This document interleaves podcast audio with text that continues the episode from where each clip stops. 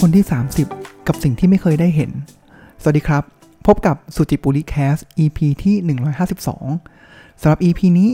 อยากจะใช้โอกาสนี้นะครับ เป็นวันที่ 23 สิงหาคมนะครับ ก็ 2566 นะครับ ก็เป็นวันที่ประเทศไทยเรานะครับ ผ่านได้นายกรัฐมนตรีนะครับ คนที่ 30 เป็นที่เรียบร้อยแล้วนะครับ หลังจากที่ผ่านการเลือกตั้งไปเนี่ยก็ 3 เดือนกว่าแล้ว นะครับ3เดือนกับ9วันนะครับตั้งแต่วันที่ 14 พฤษภาคมนะครับแล้วช่วงตลอดก่อนเลือกตั้งนะครับ1-2 เดือนนะครับตลอดจนหลังเลือกตั้งจนได้นายกรัฐมนตรีเนี่ยก็ผมว่าก็ช่วงเวลา 5 เดือนนี้เนี่ยครับผมว่ามันเป็นช่วงเวลาที่เออมันน่าจะเป็นประวัติศาสตร์แหละนะครับอันหนึ่งของประเทศไทยเลยนะครับ สิ่งต่างๆเกิดขึ้นมากมายนะครับโดยเฉพาะนะครับวันที่ 22 สิงหาคมเมื่อวานนะครับแล้วต่อเนื่องมาจนถึงวันที่ 23 สิงหาคมนะครับ เราจำความรู้สึกกันได้ไหมนะครับว่าก่อนเลือกตั้งเนี่ยเราก็คิดว่าอะเพื่อไทยแลนด์สไลด์นะครับแล้วเราก็เห็นนะครับว่าเป็นการจับมือกันระหว่างพักฝ่ายค้านเดิมนะครับก็คือกลุ่มที่เรียกว่ากลุ่มประชาธิปไตยนะครับ แล้วก็มีการหาเสียงนะครับไปในทิศทางเดียวกันนะครับ ว่าเราจะปิดสวิตช์สวนะครับปิดสวิตช์3ปอนะครับซึ่งก็เป็นกลุ่มคนนะครับ กลุ่มอำนาจนิยมที่ผมว่ามันก็เกาะกินแล้วก็ สร้างความแตกแยกให้กับประเทศเรานะครับ แล้วผมว่าก็สร้างความบอบช้ำแล้วก็สร้างความบิดเบี้ยวในทุกๆวงการนะครับ ไม่ว่าจะเป็นวงการยุติธรรมนะครับ หรือว่าไม่ว่าจะเป็นหน่วยงานราชการหรือว่าการคอร์รัปชันต่างๆเนี่ยผมว่าสูงเป็นประวัติการตลอด 8-9 ปีที่ผ่านมานะครับ แล้วด้วยความหวังของประชาชนนะครับ โดยแกนนำของเพื่อไทยและก้าวไกลนะครับ ทั้งสองพักนะครับก็ ได้เข้ามาเป็นที่ 1 ที่2นะครับก็พลิกโผนิดนึงนะครับโดยที่ก้าวไกลมาเป็นที่1นะครับแล้วเราก็ผ่านเหตุการณ์นะครับในช่วงกรกฎานะครับที่มีการเลือกตั้งไม่ใช่เลือกตั้งสิเป็นการโหวตเลือกนายกนะครับแล้วเราก็จะเห็นว่าคุณพิธานะครับก็วันนั้นก็โป๊ะหลายโอ้โหผมว่าหลายช็อตเลยทีเดียวนะครับ ก่อนหน้านั้นก็มีการทำ MOU นะครับแล้วก็มีการโอ้โห ผมว่าไม่รู้ว่าตื้นลึกหนาบางในวง MOU เนี่ยเป็นอย่างไรนะครับ แต่ว่า ผมว่ามันก็มีความ professional ของฝั่งก้าวไกลเองแหละ ที่ไม่ได้ออกมาแฉมากนักว่าในวงนั้นเนี่ยเกิดอะไรขึ้นบ้างนะครับ คนที่แฉส่วนใหญ่เนี่ยก็จะเป็นคุณศิธานะครับที่ออกมาแฉว่าเฮ้ยมันโอ้โหมันมันมีกลิ่นอะไรมากมายเนี่ย ออกมานะครับรวมไปถึงนะครับก็จะมีดีลลับฮ่องกงดีลลับอังกฤษดูบอลนะครับเป็นไปดูม้าแข่งนะครับดีลลับลังกาวี สิงคโปร์อะไรต่างๆเนี่ยมากมายออกมาตลอดเวลานะครับ โดยที่ผมว่าจุดประสงค์ตอนนั้นเนี่ยก็มีความปั่นที่ต้องการให้2แกนนำนะครับก็คือก้าวไกลแล้วก็เพื่อไทยแตกกันนะครับมาจนถึงวันที่มีการโหวตนายกนะครับ ก็ตัวละครอีกตัวหนึ่งก็ออกมาพอดีนะครับ ก็คือ มีการอะคุณพิธาโหวตแพ้สวแบบที่ว่า เออก็มีธงอยู่แล้วนะครับ ก็เป็นธงที่ตั้งไว้อยู่แล้วนะครับ แล้วก็ประกอบกับสารรัฐมนูญนะครับ ก็ตัวละครนี้ต้องเปิดหน้าออกมาทุกทีนะครับ แล้วก็ออกมาทีไรนี้ก็ชัดเจนนะครับว่าสำหรับคนที่เป็นคนกองเชียร์ฝั่งประชาธิปไตยเนี่ย ถ้าสารรัฐมนูญพูดออกมาอะไรออกมาเนี่ยครับ แน่นอนเลยครับว่า เขาจะมีหลักการมีเหตุผลอะไรต่าง ๆ มากมาย แต่ว่าสุดท้ายแล้ว นักกฎหมายหลายคนก็ออกมาบอกว่า เฮ้ย แล้วเขาจะไปสอนกฎหมายให้กับลูกศิษย์ได้อย่างไร ถ้าเกิดสารรัฐมนูญสร้างตัวอย่างแบบนี้นะครับ แล้วก็เห็นอยู่แล้วนะครับ ออกมาหมดเลยนะครับมันต่อมานะครับมันก็อะด้วยความที่มันก็จะมีเคสอีกนะครับที่ว่า พอลาตีตกไปรอบแรกนะครับก้าวไกลก็ไปทำการบ้านมาแล้วก็เข้าสภาอีกนะครับแล้วก็มีการเกมการเมืองอีกนะครับที่ทำให้คุณพิธาเนี่ยไม่สามารถที่จะได้รับการเสนอชื่อนะครับแล้วก็มีเรื่องของยติของสภานะครับข้อบังคับมาตรา 41 นะครับกับข้อบังคับของสารรัฐมนูญเองเนี่ยครับก็สุดท้ายแล้วก็เป็นเกมการเมืองอีกแหละ ก็เรื่องของประธานสภานะครับที่ก็โดน ตีรวนนะครับให้โหวตทั้งทั้งที่รู้อยู่แล้วว่า ถ้าโหวตไปเนี่ยสุดท้ายแล้วคนก็จะไม่ให้คุณพิธาเนี่ยเหมือนเป็นยติเสนอยติซ้ำนะครับ ก็คือไม่ให้คุณพิธาเนี่ยกลับมาถูกโหวตได้อีกนะครับ มันก็อืมก็เริ่มเห็นนะครับ ประกอบจิ๊กซอต่างๆเนี่ยมันก็เริ่มเริ่มเห็นชัดมากขึ้นนะครับ ว่าเฮ้ยเออเนาะทำไมตำแหน่งประธานสภาถึงสำคัญมากทั้งที่แบบก่อนหน้านี้เนี่ย เออมันคนก็ไม่ได้มองมาตลอดนะครับ แต่ว่าถ้าย้อนกลับไปในบทเรียนของของการเมืองเนี่ยเราก็เห็นแล้วนะครับว่าประธานสภาเนี่ยสำคัญนะครับ ตั้งแต่ตอนที่พลังประชาชนโดนหักหลังไปตอนนั้นที่นึงนะครับหรือว่าตอนที่พรรคประชาธิปัตย์นะครับ เป็นพรรคที่เข้ามาร่วมรัฐบาลล่าสุดเนี่ยครั้งพรรคสุดท้ายก็ได้ตำแหน่งประธานสภาไป เพราะว่าเขามีสิทธิ์ที่จะคุมเกมต่างๆ ในสภาได้นะครับ ผมว่าเออมันก็จะเห็นนะครับว่า ผมว่า เกมการเมืองรอบนี้เนี่ยเปิดไพ่ออกมาหมดเลยนะครับ ว่ามีทริคอะไร แต่ผมว่ามันก็ยังมีทริคต่างๆ ที่ยังซ่อนไว้อยู่อีกมากมายมหาศาลนะครับไล่ต่อมาครับ ก็คุณพิธาไม่ได้แล้วนะครับงั้นด้วยสปิริตนะครับ ก็เราก็จะเห็นนะครับว่าก้าวไกลก็ส่งไม้ต่อให้กับเพื่อไทยนะครับ ในช่วงสัปดาห์แรกเนี่ยก็หนักใจนะครับ ก็เห็นเลยว่าอะไรที่ไม่เคยให้ได้เห็นก็ได้เห็นจริง ๆ นะครับ คุณเสรีพิสุทธิ์ผมว่าเป็นคนที่ทำให้ผมช็อก แล้วก็ ผิดหวังกับทางการเมืองไทยมากนะครับ ผมว่าเฮ้ยคนนี้แหละ ผมว่าหลายคนก็จะเรียกนะครับว่าในช่วงดีเบตนะครับคุณพิธาเนี่ยเหมือนเป็นคุณพ่อใช่ไหมครับ แล้วเราเขาก็จะมีคนที่คอยปกป้องนะครับ ก็คือคุณแม่ก็คือคุณหญิงสุดารัตน์นะครับ แล้วก็อีกคนหนึ่งเลยเนี่ยที่แบบหนักแน่นมากนะครับ แล้วผมว่านี่คือความหวังเลยนะครับ แล้วผมว่าในโต๊ะ MOU เนี่ย ผมว่าเขาก็ถูกวางเป็นรัฐมนตรี รองนายกรัฐมนตรีด้วยนะครับ ก็คือคุณเสรีพิสุทธิ์นะครับที่ผมว่า โอ้โห ถ้าสับใช้สับบางที่เนี่ยเขาเรียกว่าบงหรือเบลอมากนะครับ ที่ออกมาพูดโป๊ะแตกมากนะครับ แล้วก็เลยหลังจากที่คุณเสรีพิสุทธิ์ออกมาคราวนั้นเนี่ยทำให้รู้สึกเลยว่า เฮ้ย ชัดแล้วแหละว่าไอสิ่งที่เขาเคยบอกว่ามันมีดีลที่จะเขี่ยก้าวไกลออกไปเนี่ย มันเป็นจริงนะครับ แล้วผมว่าคนที่มองเห็นอนาคตนานมากแต่ตอนดีเบตแล้วนะครับ ผมว่าก็คืออรัฐมนตรี DS นะครับ ก็คุณชัยวุฒิ นะครับธนาคมานุสรนะครับ ที่บอกไปดีเบตกับคุณวิโรจน์นะครับ แล้วบอกว่าเฮ้ยก็ไม่แน่นะ คุณอาจจะโดนก้าวไกลจะเป็นฝ่ายค้านโดนโดดเดี่ยวก็ได้นะครับ ตอนนั้นก็ขำกันนะครับ แต่ว่าตอนนี้นี่เออขำไม่ออกเนาะก็มันเป็นจริงนะครับแล้วก็จะเห็นว่าเฮ้ยเริ่มเห็นคนออกมาแล้วนะครับ เพื่อไทยนะครับบอกว่านัดจะหารือกับพักต่างๆ เพื่อหาทางออกของประเทศไทยอ่าผมจำคำนี้ได้ แต่สุดท้ายเป็นยังไงครับ โอ้โห หารือผมว่าก็ไม่รู้เหมือนกันนะว่าเขาหารือกันอย่างไร ผลของการหารือตอนนั้น ไม่ว่าจะเป็นชวนภูมิใจไทยมา ชวนพลังประชาชาพลังประชารัฐรวมไทยสร้างชาติเอ่ยนะครับ หรือพรรคต่างๆเนี่ยกลายเป็นว่าทางออกของประเทศก็คือไม่เอาก้าวไกล เพราะก้าวไกลจะแก้ไขมาตรา1นึซึ่งมาตรา1นึเนี่ยคนที่บอกว่าอยากจะแบบมีการแก้ไขเนี่ยบอกว่าจะแก้ไขเองก็คือเพื่อไทยด้วยเหมือนกันนะครับตอนดีเบตนะครับ จนสุดท้ายแล้วเนี่ยก็เกมมันก็ดำเนินไปเรื่อยๆเรื่อยๆนะครับก็มีการดิ้งดองดิ้งลังแหละ แต่ว่าผมว่าตัวแปรหนึ่งเลยเนี่ยที่สำคัญมากนะครับ ก็แน่นอนครับก็คือคุณทักษิณนั่นเองนะครับที่ผมว่าศูนย์กลางของความขัดแย้งเนี่ยตลอด 20 ปีที่ผ่านมาเนี่ยก็คือคุณทักษิณนะครับ แล้วผมว่าเหมือนกับตอนนี้เนี่ยเขาจะสิ้นสุดการเป็นศูนย์กลางความขัดแย้งแล้ว แต่ผมก็ไม่มั่นใจนะว่าเขาอาจจะไม่ได้เป็นศูนย์กลางความขัดแย้ง แต่เขาอาจจะเป็นอีกขั้วหนึ่งของการขัดแย้งใน อนาคตก็เป็นได้นะครับ อันนี้ก็ไม่รู้เหมือนกัน ทีนี้ครับเราก็จะเห็นนะครับว่าช่วงที่คนหนึ่งเลยเนี่ยครับที่ผมว่านอกจากคุณเสรีพิสุทธิ์แล้วนะครับ ผมว่าคนที่สร้างความผิดหวังให้กับคอการเมือง หรือว่าคนที่ตามการเมืองมากเนี่ยครับก็คือผมไม่อยากจะเอ่ยชื่อนะ ผมขอเอ่ยชื่อแค่ครั้งเดียวนะครับ คนคนนี้ชื่อว่าชนละนานสีแก้วนะครับ ที่ผมว่าเขาคือเขาคือโมคาบุรุษที่แท้จริงจริง ๆ นะครับ ผมว่า ไม่รู้จะให้ค่ากับคนคนนี้อย่างไร ผมว่าเลเวลเดียวกับคุณเสรีพิสุทธิ์เลยนะครับ ผมว่าคนนี้หนักกว่านะครับ เราเห็นภาพนะครับเรื่องของมีการกอดคอนะครับ มีการ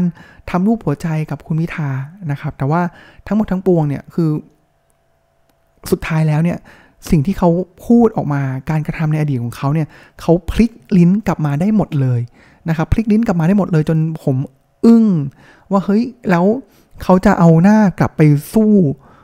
คนที่เลือกเขามาอย่างตั้งใจที่จังหวัดน่านเขาเองได้อย่างไรนะครับ หรือว่าเอามันสู้หน้าประชาชน สู้หน้าคนต่างๆ ได้อย่างไรนะครับ ในปฏิกิริยาที่เขาออกมาพูดต่างๆนะครับ ที่จะยอมกลืนเลือดตัวเองเพื่อประเทศชาติอะไรอย่างนี้นะครับ หรือว่าบอกว่าจริงผมว่าอันนี้ก็ช็อกเหมือนกันนะครับ ที่บอกว่าถ้าไม่ใช่รัฐธรรมนูญฉบับนี้เนี่ยเขาก็ไม่คิดจะจับมือกับก้าวไกลหรอกอ้าวเฮ้ย และไอ้ที่ทำ หัวใจด้วยเนี่ย หรือสิ่งที่คุณพิธาให้เกียรติเขามาตลอดเนี่ยครับ ผมว่า เออมันมันคือการหักหลังที่ที่เจ็บเจ็บแสบมากนะครับสำหรับคนคนนี้นะครับ ผมว่า เออเราเราเห็นแล้วแหละว่า ผมว่าเขาสำหรับผมแล้วเนี่ย ผมว่าเขาไม่มีเครดิตใด ๆ ทางการเมืองแล้วนะครับ เช่นเดียวกับคุณเสรีพิสุทธิ์นะครับเดี๋ยวหลายคนนะ หลายคนเลยนะครับ แต่ว่าผมว่า 2 คนนี้แหละที่ออกมาแล้วก็เป็นหนังหน้าไฟได้ตลอดเวลานะครับ ผมว่า เราเราเห็นแล้วแหละว่า นี่คือผมว่านี่คือต้นทุนระดับบุคคลนะครับที่คุณคนคนนี้เนี่ยต้องต้องจ่ายไปในราคาที่แพง แต่ก็ไม่รู้เหมือนกันนะครับว่าคนที่เลือกในครั้งหน้าถ้ายังเขายังมีความมั่นใจอยากจะลงสมัครรับใช้ประชาชนอีกนะครับ เขาจะได้รับหรือเปล่านะครับ กับสิ่งที่เขาหักหลังผู้คนได้มากมายขนาดนี้ หรือว่านอกจากนี้นะครับอะอันนี้มุมนึงแล้วนะครับ เรื่องการหักหลังแล้วก็จะมีผมว่าอันนั้นคือหักหลัง พักก้าวไกลนะครับที่สู้มาร่วมกันนะครับ แล้วก็อีกอันนึงคือผมว่าอะอันนั้นคือหักหลังประชาชนนะครับ หรือว่าในแง่ที่เขาออกมาพูดสิ่งต่างๆ ที่เขาออกมาพูดนะครับ ไม่ว่าจะเป็นเรื่องของการแก้รัฐธรรมนูญนะครับที่ตอนนี้เขาก็บอกว่าเออมันเป็นแค่เทคนิคการหาเสียงนะครับ หรือว่ามันเป็นแค่การหาเสียงเท่านั้นนะครับ ซึ่งเออมันโมคาบุรุษนะเรื่องนี้คนคนนี้หรือพักพักนี้เนี่ย ต่อไปนี้พูดอะไรไปเนี่ยเราจะเชื่อได้อย่างไรนะครับหรือว่าเช่นอะคุณเศรษฐาที่มาเป็นนายกแล้วเนี่ยครับเขาบอกว่าจะทำงานเหน็ดเหนื่อย แล้วก็ทำให้ประเทศดีขึ้นนะครับทำตามนโยบายนะครับจะทำได้จริง ๆ หรือเปล่านะครับเพราะว่าที่มาที่ไปเกียรติและศักดิ์ศรีเนี่ยเออมันมันก็ถูกตั้งคำถามนะครับตั้งแต่แรกเลยนะครับอันนั้นคือเราเห็นแล้วนะครับ going forward นะครับว่าจะเป็นอย่างไรต่อไปล่ะ นะครับผมว่าอันนึงเลยเนี่ยครับระหว่างทางเนี่ย factor ที่ผมบอกก็คือคุณทักษิณนะครับผมว่าถึงจะปฏิเสธอย่างไรเนี่ยมันก็ปฏิเสธไม่ได้หรอกนะครับ ทุกอย่างมันจะเป๊ะอะไรขนาดนี้นะครับ ช่วงเช้า landing นะครับแล้วก็เอาที่เอาที่เคสคุณทักษิณก่อนละกันนะครับ แต่ว่าส่วนตัวนะ ส่วนตัวผมก็เป็นคนที่เห็นด้วยนะครับว่าคุณทักษิณถูกลังแกทางการเมืองมาตลอดเวลานะครับ แล้วเขาคู่ควรสมควรที่จะได้รับการกลับมาสู้ หรือจริง ๆ แล้วเนี่ยบางเรื่องเนี่ยผมว่า มันควรจะรีเซ็ตให้เขาด้วยซ้ำนะครับ เพราะว่าเขาถูกกลั่นแกล้งทางการเมืองมา อย่างยาวนานและหนักหน่วงจริง ๆสำหรับคนคนนึงผมว่าก็หนักหนา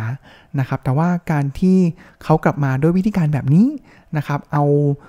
พักของตัวเองนะครับ เอาเสียงของประชาชนเนี่ยไปทำแบบนี้เนี่ย ผมว่าก็เป็นต้นทุนนะครับที่ต้องจ่ายนะครับ แล้วก็ส่วนตัวก็ไม่เห็นด้วยอย่างมากนะครับ เพราะว่า ราะแน่นอนนะครับผมว่ามันจะมีมุมนะครับที่อะถ้าเกิดเขากลับมาลี้ภัย เขาเคยเป็นผู้ลี้ภัยทางการเมืองแล้วกลับมานะครับแล้วดูสิครับว่ามีตำรวจ VIP ป้องคุ้มครองอย่างดีนะครับแล้วก็เข้าคุกไปแล้วจู่ๆแอร์เสียมีเหตุการณ์ต่างๆ แล้วก็จะได้ย้ายไปโรงพยาบาลเอกชน แต่ว่าอีกมุมหนึ่ง ลองดูสิครับว่าพลตำรวจผมจำยศไม่ได้นะครับปวีนนะครับที่เขาดูเรื่องของ human trafficking นะครับก็คือลักลอบเข้าเมืองต่างๆเนี่ยเออเขา เขาก็ควรได้รับสิทธินั้นนะครับ หรือผู้ลี้ภัยทางการเมืองอีกมากมายเนี่ยทำไมเขาถึงไม่ได้รับสิ่งนั้น อะไรคือความแตกต่างกันนะครับ เพราะฉะนั้นเราก็เห็นแล้วนะครับว่าเออมันมันก็สะท้อนอะไรหลายอย่างนะครับ ว่าบ้านเมืองนี้เนี่ยความยุติธรรมนะครับ ความเท่าเทียมกันเนี่ยมันมันยังห่างนะแล้วถ้าเกิดสมมุติว่าสิ่งที่มันเป็นพื้นฐานอย่างนี้เนี่ยมันยังประชาชนยังเข้าถึงไม่ได้เลยแล้วเรากำลังกำลังจะบอกว่า ประเทศเราเนี่ยจะดีขึ้นเนี่ยพัฒนาขึ้นยั่งยืนเนี่ยได้อย่างไรนะครับผมว่าอันนี้มันเป็นคำถามที่สำคัญนะครับที่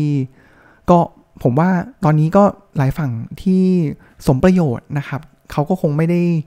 พิจารณาถึงตรงนี้นะครับอะ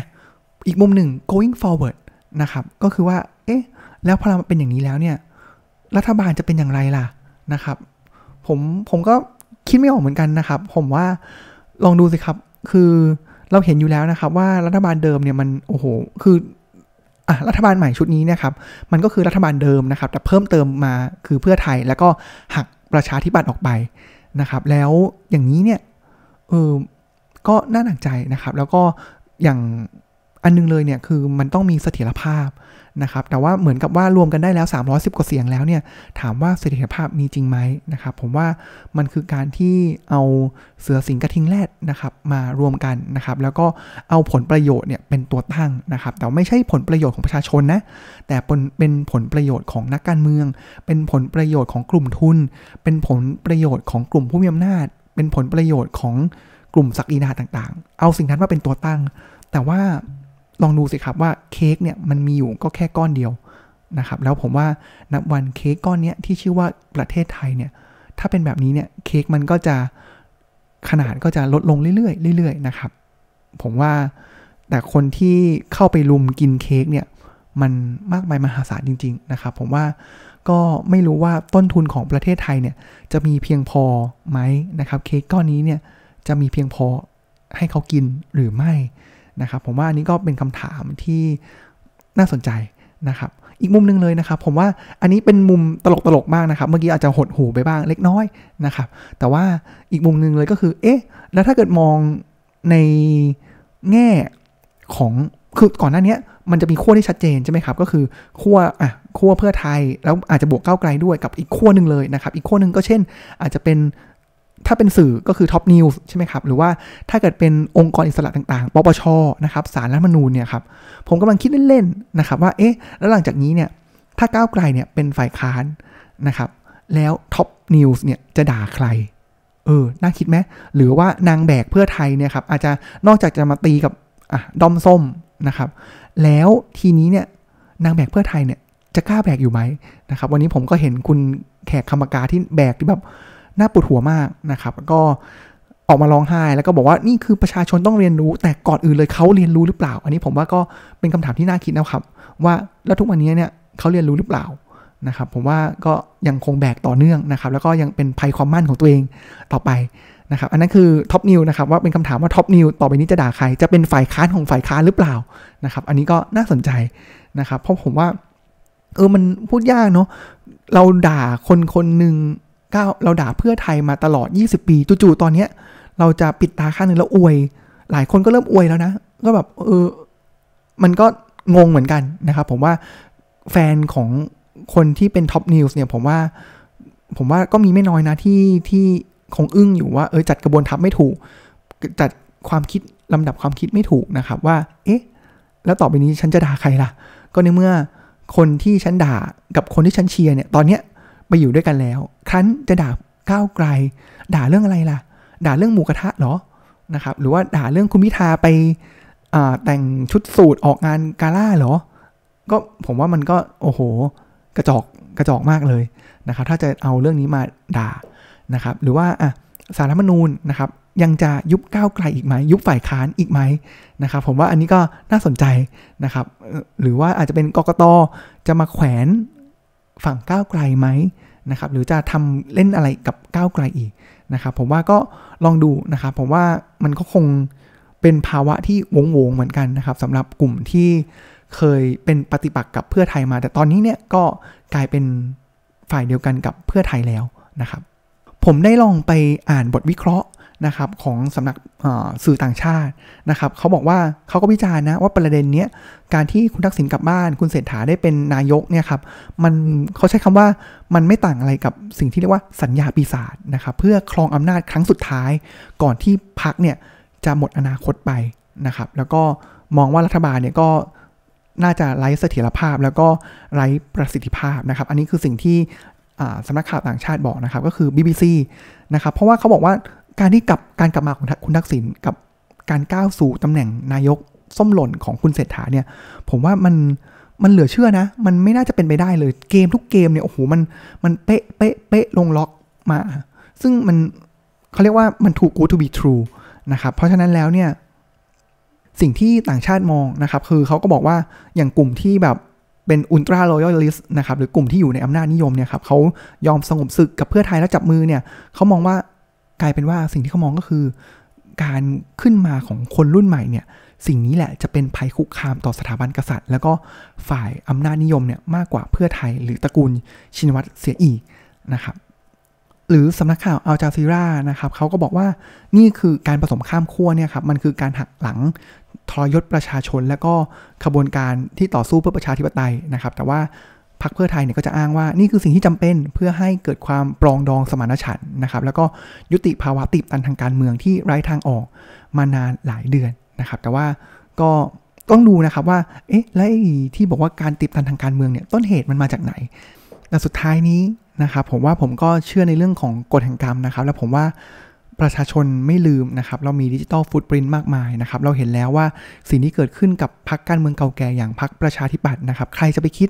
นะครับว่าถึงแม้ว่าจะมีแค่ 25 เสียงนะครับ แล้วเป็นพรรคที่มีจารีตที่ก็ค่อนข้างเข้มแข็งนะครับ จะเห็นได้ว่า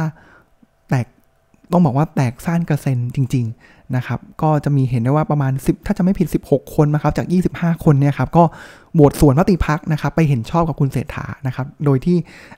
ผู้ใหญ่ในพักอย่างคุณชวนคุณบัญญัติเนี่ยครับก็จริง ๆ แล้วก็ไม่ถึงขั้นโหวตส่วนนะครับ แต่ว่าไม่ได้โหวตไปตามมติก็คือไม่เห็นชอบนะครับ และที่เหลือก็คืออีกประมาณ 7-8 คนก็โหวตตามมติพักนะครับ ก็จะเห็นได้ว่านี่คือภาวะสิ่งที่เกิดขึ้นนะครับของพักที่ไร้จุดยืนทางการเมือง นะครับก็ลองมาดูนะครับว่าเพื่อไทยเนี่ยอนาคตเนี่ยจะเป็นอย่างไรนะครับ แต่ผมว่าถ้าเกิดเขาสูญเสียซึ่งความน่าเชื่อถือสูญเสียซึ่งความศรัทธาจากประชาชนแล้วเนี่ย ผมว่าก็ลองดูนะครับว่ายังมีคนที่ยังเชื่อเขาอยู่ไหมยังให้โอกาสเขาอยู่ไหมนะครับก็จะเป็นบทสรุปนะครับของเหตุการณ์ทางการเมืองนะครับ ในที่สุดก็เราก็ในแง่หนึ่งก็น่ายินดีเนาะเราก็มีนายกสักทีนะครับ ก็ จะได้ลองดูนะครับว่าเดินหน้าประเทศไทยเนี่ยจะเป็นอย่างไรนะครับ แล้วผมว่ามุมหนึ่งของก้าวไกลเองที่เขาจะเป็นฝ่ายค้านเขาก็ออกมาชัดเจนนะครับ ว่าจะเป็นฝ่ายค้านเชิงสร้างสรรค์ ฝ่ายค้านเชิงลุกนะครับ ไม่ใช่ค้านด่าไปทุกเรื่องเหมือนกับอดีต ฝ่ายค้านอย่างพรรคประชาธิปัตย์นะครับ ที่แบบนี่พี่จะค้านลูกเดียวเลยหรือไงนะครับยังมีคำหยาบมากกว่านี้แต่ว่าเออไม่เป็นไรนะครับ ก็ลองดูนะครับก็ได้แต่หวังว่าประเทศเราจะเริ่มดีขึ้นนะครับ แล้วอีก 4 ปีข้างหน้า เรามาลองดูครับว่า เราจะเรียนรู้จากการเมืองแบบนี้ หรือไม่อย่างไรนะครับ แต่ผมว่าฝั่งหนึ่งเลยประชาชนก็เรียนรู้นะครับ ฝั่งอำนาจนิยมเนี่ยเขาก็ต้องเรียนรู้แล้วแหละว่า จะเขียนกลไกอย่างไรนะครับ จะเตะตัดขากับคนรุ่นใหม่หรือพรรคก้าวไกลเนี่ยอย่างไรนะครับ ก็ลองดูนะครับ แต่ว่า 4 ปีจากนี้ประเทศก็ไม่เหมือนเดิม 5 ปีที่ผ่าน 5 เดือนที่ผ่านมาเนี่ย ประเทศเราก็เปลี่ยนไปแล้ว นะครับเปลี่ยนไปอย่างมากขั้วการเมืองเปลี่ยนอย่างที่เราไม่เคยได้เห็นมาก่อนในชีวิตจริง ๆ นะครับสำหรับวันนี้ก็ขอบคุณที่ติดตามรับฟังนะครับ แล้วก็ติดตามสุจิบุรีแคสใหม่ได้ในตอนหน้านะครับสำหรับวันนี้ขอกล่าวคำว่า สวัสดีครับ